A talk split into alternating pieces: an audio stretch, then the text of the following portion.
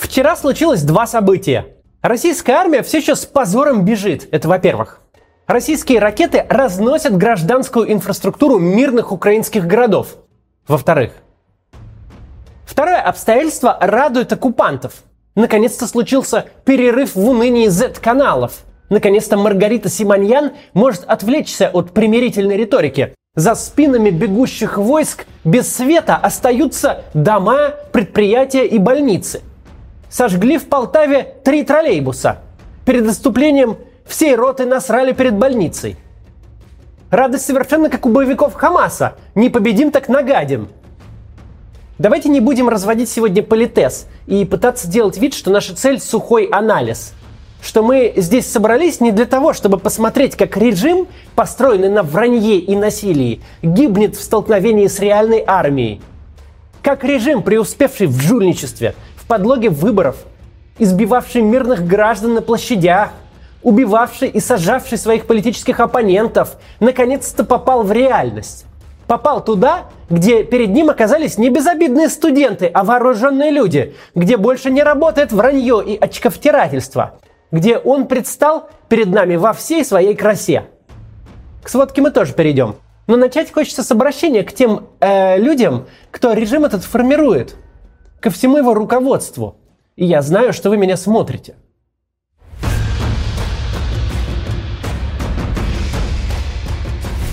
Со своим наступлением Украина настолько ловко обвела вас вокруг пальца, что это войдет в учебники по военному искусству в главе «Как воевать с возомнившей себя Бонапартом канцелярской молью». Основные боеспособные силы теперь у вас между украинскими войсками и рекой Днепр на юге. Никуда они оттуда не денутся и будут курить бамбук, пока ВСУ освобождают город за городом на востоке. С НАТО они воевать собирались. Зеленский им клоун. Сами вы клоуны, геостратеги херовы. Пока вы чемоданы за начальством носили в надежде самим когда-то стать начальством, Зеленский на конкурентном рынке создал творческий коллектив, приносящий миллионы долларов прибыли, а потом победил на конкурентных выборах. Победил без Памфиловой, без электронного многодневного голосования, без снятия оппонентов и без применения политических репрессий к недовольным победил действующего президента, а теперь нагибает вас, имея втрое меньше населения и в 10 раз меньше денег на войну. Кем вы собрались воевать с НАТО? Несчастными парнями из Донецка и Луганска, которых вы с улиц похищаете и на фронт в качестве пушечного мяса кидаете?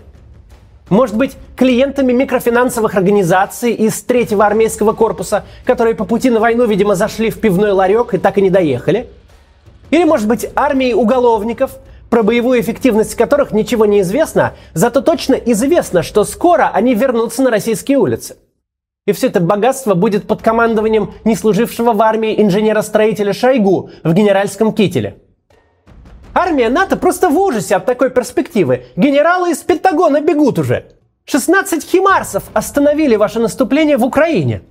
К слову сказать, у одной лишь страны НАТО Румынии этих химарсов больше полусотни – Украинских солдат всюду, куда они приходят, встречают как героев-освободителей.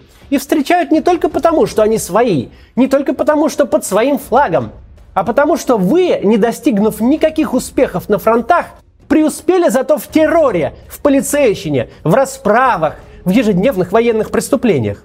Вот посмотрите, как встречают украинскую армию. Дякую! Дякую, ми вам сніданок гарячий привезли. Дякую!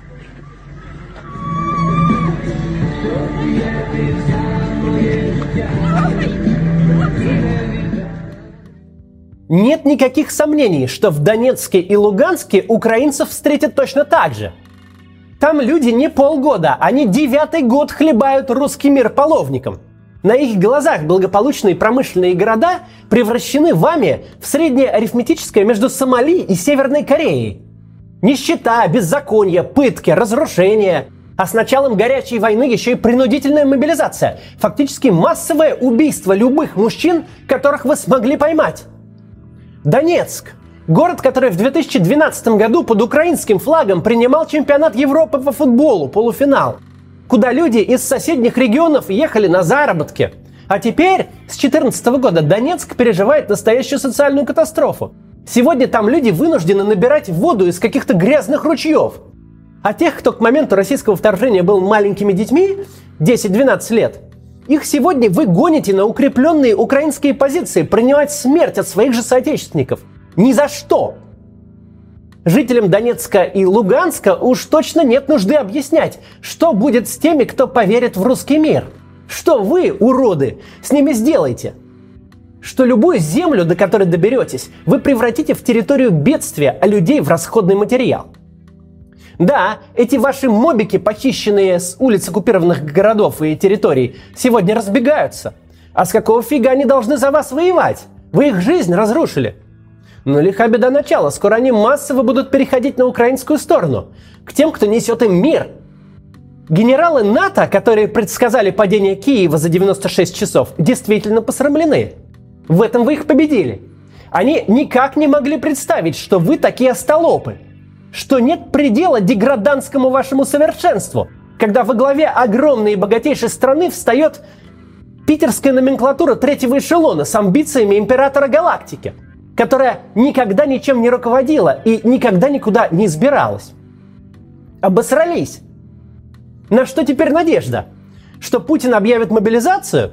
Какая к черту мобилизация в стране, где 30 тысяч рублей – отличная зарплата в большинстве регионов, а вы за 300 тысяч нашли считанные тысячи добровольцев? Кого вы собрались мобилизовывать? Россия – это вам не Донецк. Спрятаться тут есть где. Объявить можно что угодно, хоть и Луну своей территории. Попробуйте-ка реализовать. Сейчас вы разносите энергетическую инфраструктуру Харькова, Сум и Днепра. Чтобы что? Чтобы показать лишний раз, какие вы отбитые на всю голову плоды близкородственных связей? Так украинцы в курсе. Вы Мариуполь в руины уже превратили. Горе и разрушение за вами по пятам следуют.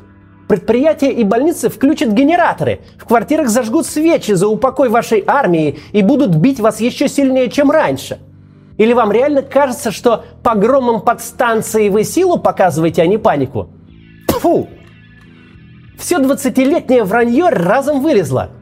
Где ваш Рамзан Кадыров, которому с рук сходило публичное унижение российского государства годами? Чтобы что?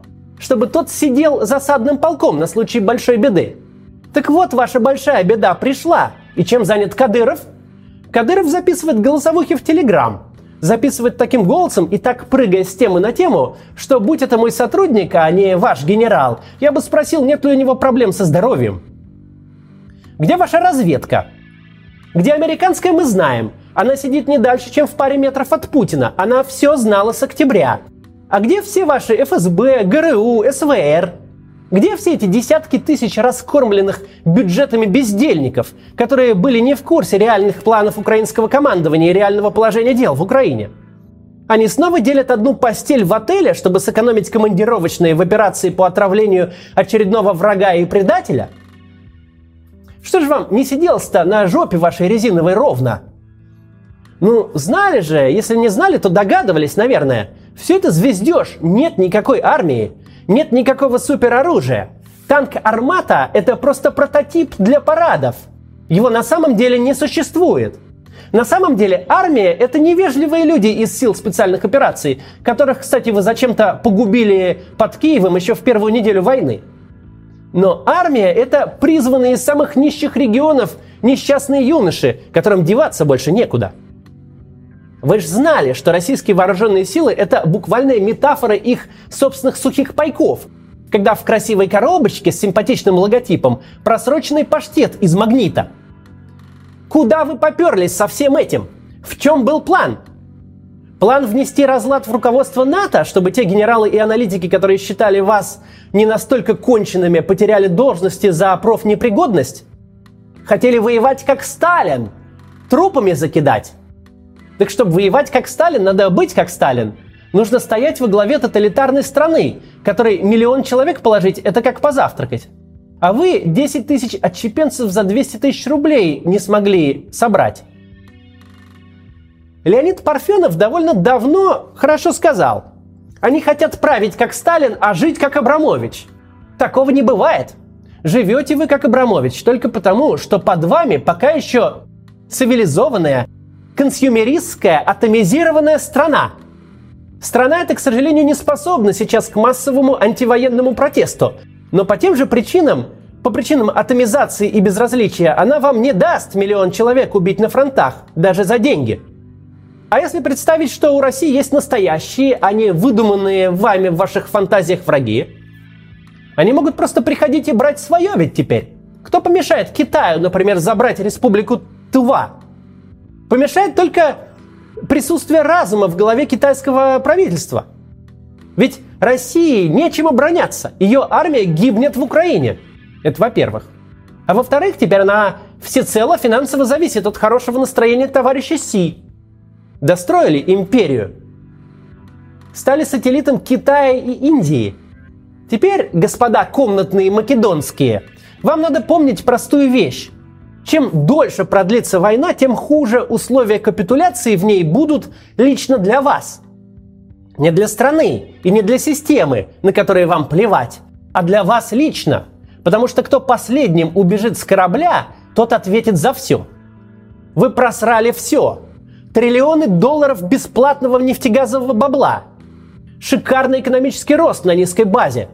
Международное положение, где никто вам не угрожал – мы могли быть процветающей страной, одной из крупнейших экономик мира. К нам могли стремиться соседи. Мы могли лучше всех лечить, учить, делать лучшие IT-сервисы и лучше всех в регионе, а потом и в Европе жить. Ни у какой власти в России в истории не было таких шоколадных условий. Никакая власть в России так все не продалбывала. Теперь давайте перейдем к сводке, что вчера происходило.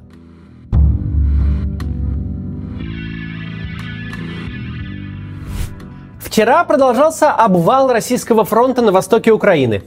Армия бежит, и ВСУ вышли на свою государственную границу почти по всей территории Харьковской области. Украина уже официально заявила об освобождении Изюма, а вот российская страна будет пытаться заново создать новый фронт на единственном более-менее пригодном, серьезном, естественном препятствии – реках Остер и Северский Донец – Кроме них, за спинами российских солдат остались разве что окопы линии разграничения до 23 февраля. И на новом фронте российскому командованию придется организовываться самим. Ведь их подразделения сейчас в панике уезжают из Луганской области, из Сватова и Старобельска. К тому же у ВСУ уже сейчас есть два плацдарма на этих реках, у Купинска и Лимана – и из них украинская армия не наступает только потому, что у нее отстали ее коммуникации, подвоз еды, боеприпасов и горючего. Ведь за каких-то четверо суток ВСУ освободили территорию размером чуть меньше Катара. Понадобится какое-то время, чтобы наладить там логистику для потребностей армии. А вот в Z-каналах уже серьезно обдумывают, куда Киев бросит свою победоносную группировку дальше. На Донбасс или на юг? Вариантов масса – а вдруг Украина реализует сценарий, по которому можно обрушить еще и Южный фронт? Например, ударом на Мелитополь. Там такой прорыв, как у Балаклеи, будет угрожать основным силам российской армии. Ведь если ВСУ э, появится у Мелитополя, то это означает непосредственную угрозу Крымскому перешейку.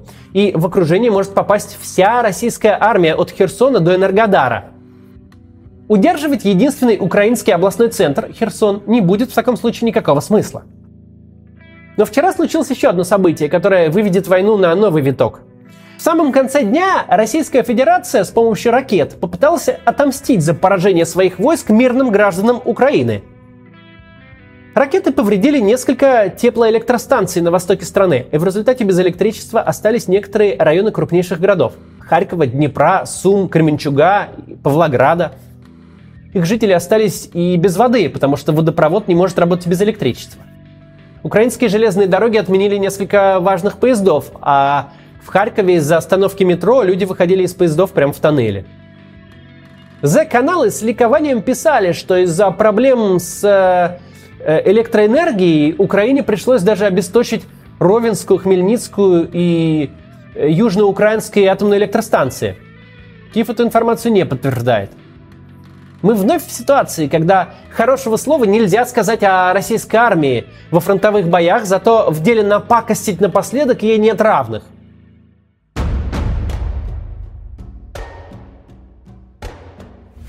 К чему мы приходим? Приходим мы к простой мысли. Если вы сегодня часть российской власти и можете повлиять на события, то делайте это. Бегство, саботаж, открытое неповиновение, любой акт сопротивления сейчас, может быть, и создаст вам какие-то неприятности в моменте. Но в перспективе вы станете тем, кто не стрелял. У вас же есть глаза. Вы же не можете не видеть, что война проиграна. Что война это была начата под совершенно фантазийным предлогом. Окей, из мира сплошного пиара и двоемыслия вам этот предлог не казался чем-то важным. Вам казалось нормальным кормить телезрителя угрозой НАТО и реставрацией СССР, размножая свое имущество в странах этого самого НАТО. Но сейчас же это не темник в устах Соловьева. Сейчас это реальная война, которая идет к поражению. Вам реально кажется, что можно как-то отсидеться – ну ладно, в какой-то момент могло казаться, что проигранную войну получится как-то задвинуть на задний план, повторить 15 год, провести липовые референдумы и успокоиться. Но сейчас же такого не будет. Украина вам не даст так сделать. Она намерена нанести поражение. Не в телевизоре, а в жизни. Предать Путина сейчас очень опасно. Но с другой стороны, мы уже в том моменте, когда предать значит предвидеть. И есть только два варианта. Вы либо станете тем, кто предвидел, либо станете жертвой того, кто предвидел. Пересмотрите «Титаник». Спасательных шлюпок на всех не хватит. Спасутся самые сообразительные и быстрые. До завтра.